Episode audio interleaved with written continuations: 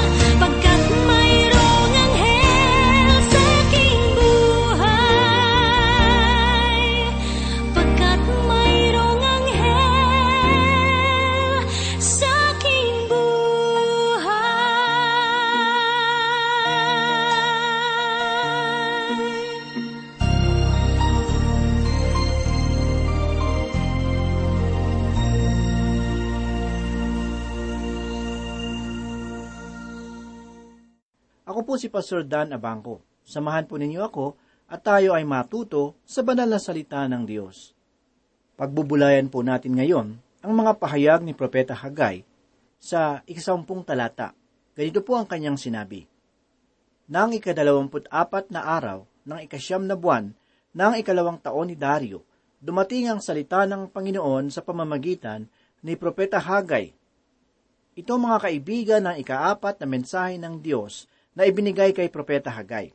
Pansinin natin kung paano ang petsa ay nakaayon sa panahon ni Haring Dario, isang pinunong hentil sapagkat walang hari ang parehong Israel at Huda. Ang petsa ay ikadalawamput apat ng Disyembre, ikalimang daan dalawampung taon bago isilang si Yesu Kristo.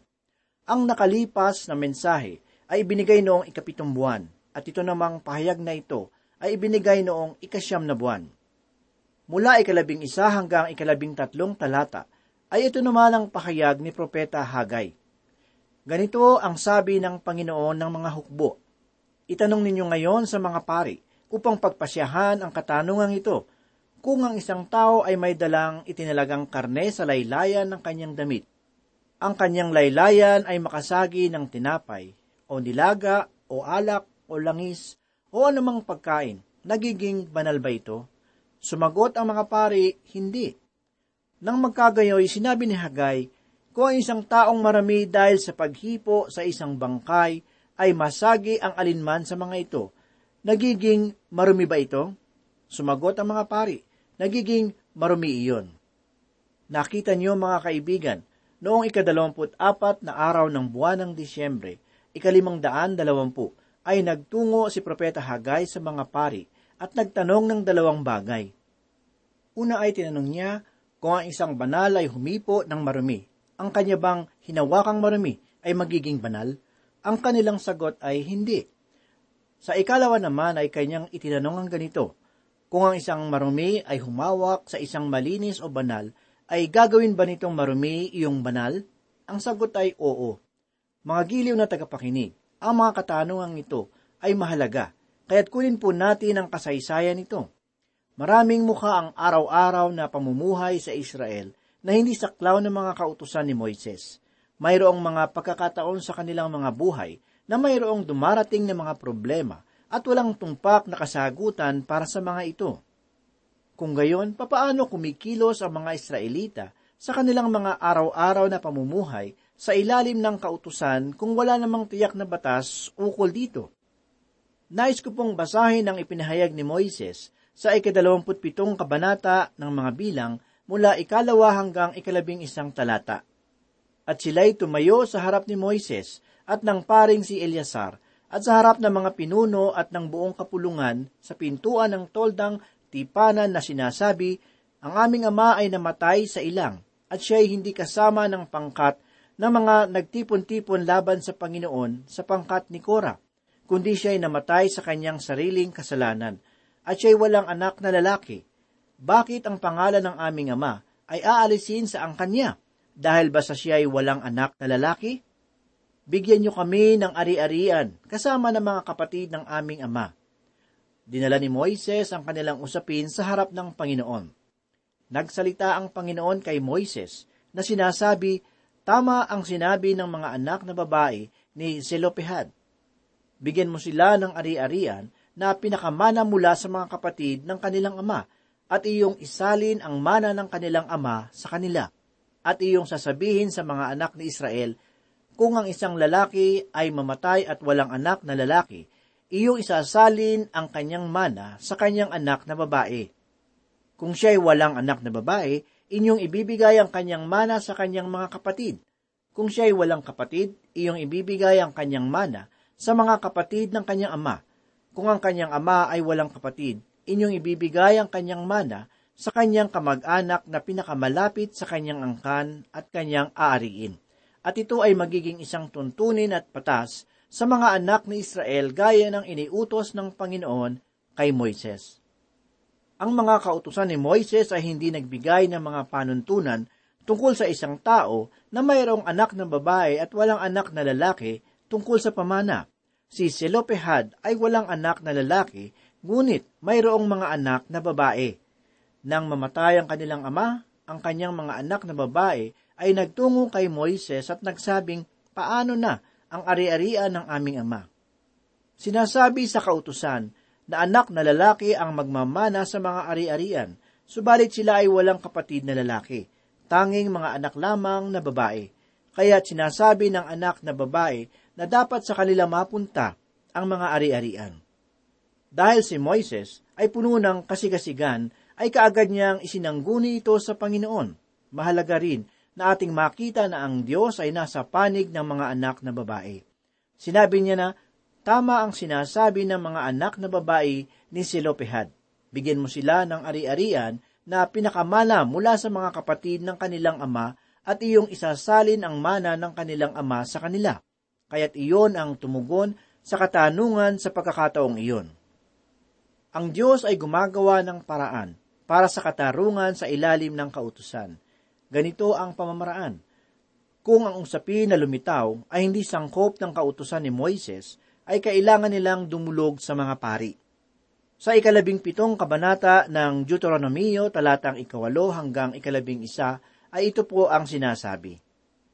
Kung magkakaroon ng usapin na napakahirap para sa inyo na hatulan sa isang uri ng pagpatay at iba pa, karapatang ayon sa batas at iba pa, isang uri ng pananakit at iba pa, o anumang usapin sa loob ng inyong mga bayan, ikaw nga'y titindig at pupunta sa lugar na pipiliin ng Panginoon mong Diyos – ikaw ay pupunta sa mga paring libita at sa magiging hukom sa mga araw na iyon at iyong sisiyasatin at kanilang ipapaalam sa iyo ang hatol. Iyong ilalapat ang hatol na kanilang ipapaalam sa iyo mula sa lugar na pipiliin ng Panginoon at masikap na isasagawa ang lahat ng kanilang ituturo sa iyo ayon sa kautusan na kanilang ituturo sa iyo at ayon sa hatol na kanilang sasabihin sa iyo at gagawin mo huwag kang lilihi sa hatol na kanilang ipinapaalam sa iyo maging sa kanan o sa kaliwaman. Kung ang isang pangyayari ay lumitaw na hindi sakop ng kautusan, ang mga tao ay kailangang dumulog sa mga pari. Kailangan niyang gumawa ng pagpapasya at ang kanyang pasya ay magiging batas sa mga susunod pang mga usapin. Iyon ang pamamaraan ng Diyos at sa aking pananaw ay ito ang pamamaraan na sinusundan natin ngayon. Ito ang paraan na ginawa ng Diyos para sa Israel. Ang ilan sa mga usapin na hindi sakop ng kautusan ni Moises, kahit na ang mga dakilang kaisipan ay alam na nailatag na. Kailangang malaman ng mga pari ang lumang tipan at kung ang isang usapin ay lumitaw na hindi sakop ng kautusan, ay kailangang dalhin ito ng mga tao sa pari upang mapagpasyahan. Ang mga pari ay ipapaliwanag ang mga kautusan ni Moises sa mga tao na hahanguin sa mga salita ng Diyos. Tandaan natin na dito sa aklat ni Propeta Hagay ay nakapaloob pa rin sa panahon na sila ay galing mula sa pagkakabihag. Ang bayan ng Diyos ay gumugugol na ng pitungpung taon sa pagkakabihag sa bayan ng Babylonia. Iilang nalabi na lamang ang nakabalik sa kanilang lupain at ang mga taong ito ay pinanghihinaan ng loob ang Diyos ay nagsugo ng tatlong propeta upang sila ay bigyang kaaliwan. Ipinadala ng Diyos si Propeta Hagay sa mga pari upang magbigay ng dalawang katanungan sa mga pari na hindi sakop ng kautusan ni Moises. Tandaan natin na nang magbalik ang mga bihag sa Jerusalem, ay taglay nila ang kasigasigan sa pagtatayo ng templo. Subalit makalipas ang labing limang taon sa mga guho ng Jerusalem at ang mga kaaway nila ay nasa labas, ay wala silang ginawa sa muling pagtatayo ng templo. Nagbigay na lamang sila ng palusot na hindi pa napapanahon ang pagkatayo sa templo ng Diyos, kaya't wala silang ginawa upang ito ay maitayo. Si Propeta Hagay ay nagpahayag sa ganitong kalagayan. Binigyang kalakasan niya ang kanilang loob at nagpasimula silang magtayo ng templo. Ang mga matatanda ng bayan ay nagpasimulang tumangis at nagsabi ng ganito, itong maliit na templo ay walang halaga. Gayunman sa loob ng tatlong buwan ay gumawa ang mga tao. Isang kaisipan ang pumasok sa mga tao. Kanilang sinabi na, Sinabi mo sa amin na kami ay kumilos at gumawa sa pagtatayo ng templo, at kung ito ay aming gagawin, ay pagpapalain kami ng Diyos. Subalit kami ay hindi pinagpala ng Diyos. Sa pagkakataong ito ay ipinadala ng Diyos si Propeta Hagay sa mga pari na mayroong dalang dalawang katanungan. Sa katunayan ay isa lamang itong tanong na mayroong dalawang bahagi. Ito ang mga tanong at ang mga sagot na kanyang natanggap. Ang kabanalan ba ay naisasalin sa pamamagitan ng paghawak? Ang sagot ay hindi. Ang isang banal ay hindi maaari na gawing malinis ang isang marumi sa pamamagitan ng paghawak. Ang ikalawang tanong naman ay ito, ang karumihan ba ay naisasalin sa pamamagitan ng paghawak? Ang sagot ay oo. Ang karumihan ay maaaring maisalin sa mga banal sa pamamagitan ng paghipo. kung ang malinis at marumi ay magkasama, ang dalawa ay parehong nagiging marumi. Sa pisikalo agham, ang maruming tubig ay maaaring palabuin ng isang malinis na tubig kung mahaluan ito. Sa kaisipang moral naman, ang isang masamang puso ng tao ay hindi maaaring gumawa ng tama. Sa kaisipang espiritual naman ay hindi maaaring luminis ang tao sa pamamagitan ng mga ritual. Kailangan nating umusad sa ikalabing pitong talata na nagpahayag ng ganito, Sinalot ko kayo ng pagkalanta at ng amag at ng yelo sa lahat ng gawa ng inyong mga kamay, gayon may hindi kayo nanumbalik sa akin, sabi ng Panginoon. Ipinapahayag lamang ng Diyos na nang magbalik ang mga tao sa kanilang bayan, ay hindi sila nanumbalik sa Diyos. Nagbalik sila sa mga ritual at nagdala sila ng mga handog at naghihintay silang pagpalain ng Diyos, subalit hindi ito ginawa ng Diyos. Mga kaibigan, ang pagiging relihiyoso ay hindi tulad ng salamin na maaari mong punasan. Maaari kang lumangoy sa banal na tubig, subalit hindi ka nito gagawing banal. Kung minsan, ay higit nating binibigyang pansin ang mga gawa sa ritual. Huwag naman maging mali ang inyong pananaw sa akin. Tunay na mahalaga ang bautismo sa tubig, subalit hindi ito nagbabahagi ng kabanalan. Hindi nito maaaring baguhin ang puso ng isang tao. Muli po nating balikan ang ikalawang katanungan. Kung ang isang taong marumi dahil sa paghipo sa isang bangkay ay masagi ang alinman sa mga ito, Nagiging marumi ba ito? At nagbigay ang pari ng kanilang sagot. Kanilang sinabi na, iyon ay magiging marumi.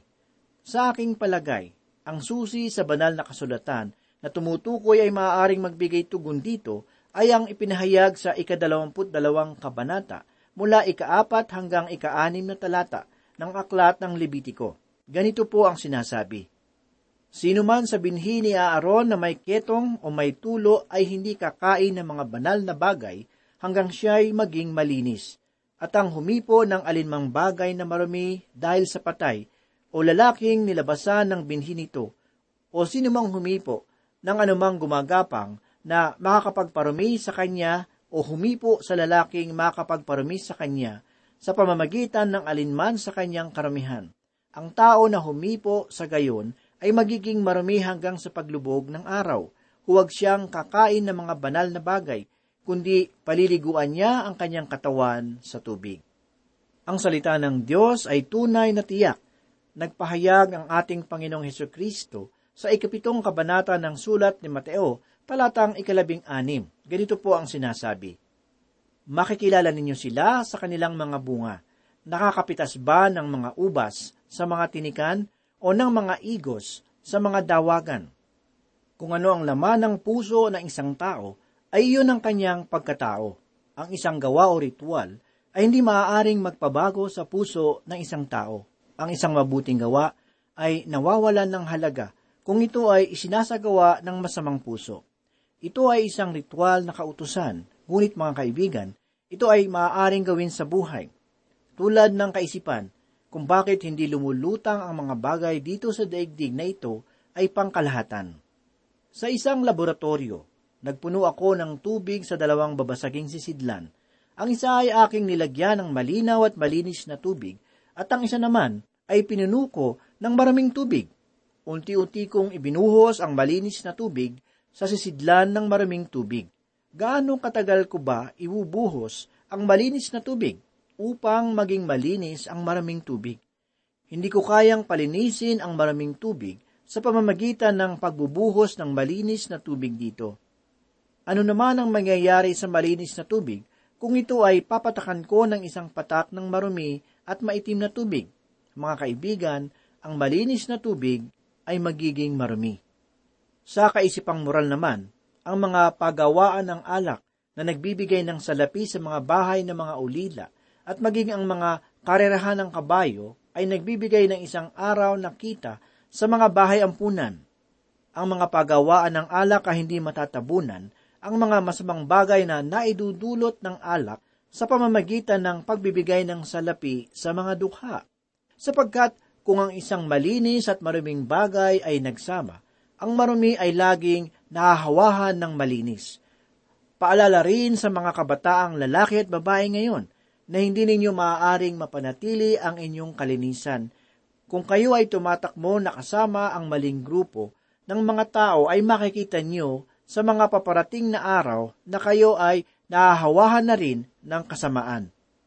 Mababasa natin sa ikalabing pitong kabanata ng sulat ni Propeta Jeremias, talatang ikasyamang ganito, Ang puso ay mandaraya sa lahat ng bagay. Tanging Diyos ang nakakaalam kung gaano kasama ang puso ng tao. Kung pagmamasdan natin ang ating mga sarili, ayon sa paningin ng Diyos, ay hindi natin matatagalan ang ating sarili. Hindi natin naunawaan kung gaano tayo kasama. Malinaw itong ipinahayag ni Mateo sa kanyang sulat sa ikalabing limang kabanata mula ikalabing walo hanggang ikadalawampu. Ganito po ang sinasabi. Ngunit ang mga bagay na lumalabas sa bibig ay nagmumula sa puso at siyang nagpaparumi sa tao, sapagkat nagmumula sa puso ang masamang pag-iisip, pagpatay, pangangalunya, pakikiapid, pagnanakaw, pagsaksi sa kasinungalingan, at paglapastangan. Ito ang mga bagay na nagpaparumi sa tao. Ngunit ang kumain ng hindi naguhugas ng mga kamay ay hindi nagpaparumi sa tao. Mga kaibigan, ang puso ay kailangang magbago. Pakinggan ninyo ang pahayag ng ating Panginoong Heso Kristo tungkol dito. Makikilala niyo sila sa kanilang mga bunga. Nakakapitas ba ng mga ubas sa mga tinikan o ng mga igos sa mga dawagan? Kaya hindi naman, ang bawat mabuting puno ay mabuti ang bunga. Ngunit, ang masamang puno ay masama ang bunga. Hindi maaaring mamunga ng masama ang mabuting puno at mamunga ng mabuti ang masamang puno. Bawat puno na hindi mabuti ang bunga ay pinuputol at itinatapon sa apoy, kaya't makikilala nyo sila sa kanilang mga bunga. Mula sa puso ang mga masasamang bagay, kaya't ang puso ay kailangang mabago.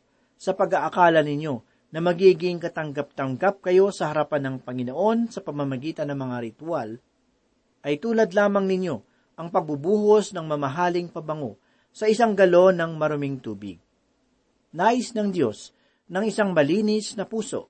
Sa ikaanim na kabanata ng Epeso ay nais ng Diyos ang paggawa para sa Diyos ayon sa kanyang kalooban. Maging sa ikisampung kabanata ng Hebreyo ay sinabing lumapit tayo na may tapat na puso sa lubos na katiyakan ng pananampalataya. Paanong ang puso ng isang tao ay magiging malinis? Kung ang kanyang puso ay likas na masama, mayroon bang magagawa ang tao upang maging malinis ang kanyang puso? Ang sagot ay wala. Ang manunulat ng aklat ng mga kawikaan ay nagtanong, kanyang sinabi ang ganito, Sinong makapagsasabi puso ko'y aking nalinisan, ako'y malinis mula sa aking kasalanan. Mga kaibigan, ang Diyos ay mayroong tugon sa pahayag na ito. Ipinahayag ni Propeta Isaya sa unang kabanata, talatang ikawalo ng kanyang sulat, ganito po ang sinabi, Pumarito kayo ngayon, at tayo'y mga tuwiran sa isa't isa, sabi ng Panginoon, bagaman ang inyong mga kasalanan ay tulad ng matingkad na pula, ang mga ito ay magiging mapuputi na parang niebe. Bagaman ito ay mapulang mapula, ang mga ito ay magiging parang balahibo ng tupa. Pakinggan din po natin ang ipinahayag ni Apostol Pedro sa unang kabanata talatang ikalabing walo at ikalabing siyam. Ganito po ang sinabi, Nalalaman ninyong kayo'y tinubos mula sa inyong walang kabuluhang paraan ng pamumuhay na minana ninyo sa inyong mga ninuno, hindi na mga bagay na nasisira tulad ng pilak at ginto, kundi ng mahalagang dugo ni Kristo, gaya ng sa korderong walang kapintasan at walang dungis. Isang bahagi ng himno ang mayroong mga ganitong mga kataga. Ano ang makapaghuhugas ng aking mga kasalanan? At sa mga sumusunod na taludtod ay sinabi dito na walang iba kundi ang dugo ni Heso Kristo. Sinabi ng Diyos sa mga Israelita sa pamamagitan ni Propeta Hagay na ang dahilan kung bakit kayo ay hindi pinagpapala ay sa dahilang kayo'y lumalapit sa akin na mayroong maruming mga kamay at puso. Mga kaibigan, nais ba ninyong luminis sa inyong mga puso sa sandaling ito at tanggapin si Yeso Kristo sa inyong mga puso? Kayo lamang po ang makasasagot niyan. Kung nais po ninyong tanggapin si Yeso Kristo, sa pagkakataon pong ito ay maaari po ninyong itong gawin. Pinahayag ni Apostol Juan sa unang kabanata, ikasyam na talata ng kanyang unang sulat ang ganito, Kung ipinapahayag natin ang ating mga kasalanan, siya ay tapat at banal na magpapatawad sa ating mga kasalanan at tayo'y lilinisin sa lahat ng kalikuan. Mga kaibigan, tanging ang Diyos ang makapagpapatawad sa inyong mga kasalanan. Ang pag-ibig at biyaya ng Diyos ay sapat sa lahat. Tanging nais niya ay magkaroon ng lahat ng buhay na walang hanggan. Ang buhay na walang hanggan ay ipinagkaloob lamang sa mga tao na mayroong paniniwala sa ating Panginoong Heso Kristo. Ang buhay ay maihahalin tulad sa isang hamog na sa isang iglap sa umaga ay nawawala matapos tamaan ng sinag ng araw. Iyon na bang napag-isip-isip kung gaano kahalaga ang iyong buhay? Ano ba ang layunin ng iyong buhay? Bakit ka ba nabubuhay sa mundong ibabaw? Isa sa pinakamahalagang katanungan na ito. Kaibigan, ikaw na nakikinig ngayon, nais mo bang tanggapin si Yesu Kristo? Kung ito ang ibig ng iyong puso, ay sumunod ka sa aking munting panalangin. Manalangin po tayo. Panginoon, marami pong salamat sa pagkakataong ito. Salamat, Panginoon, dahil ang aking mga narinig ay naging pagpapala at ito ay nagbukas ng aking isipan. Panginoon, tinatanggap ko po sa aking sarili na ako ay isang makasalanan. Nais kong isuko ang aking mga dalang pasanin sa iyo. Nais kong tanggapin kita sa aking puso bilang sarili kong tagapagligtas. Ikaw ang manguna sa aking buhay. Ikaw ang magpakita ng mga bagay na dapat kong gawin. Ikaw ang maghari sa aking puso at sa aking buhay. Ito po ang aking samod dalangin sa pangalan ni Jesus. Amen.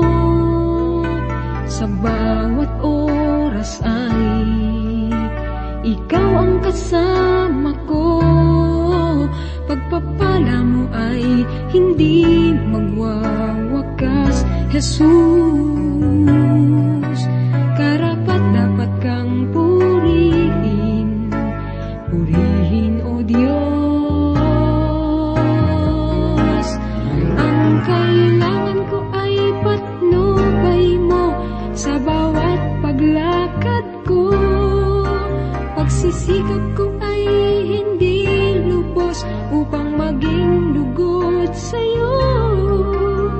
Mangusap ka sa puso ko. Ang kailangan ko ay patnubay mo sa bawat paglakad ko. Pagsisikap ko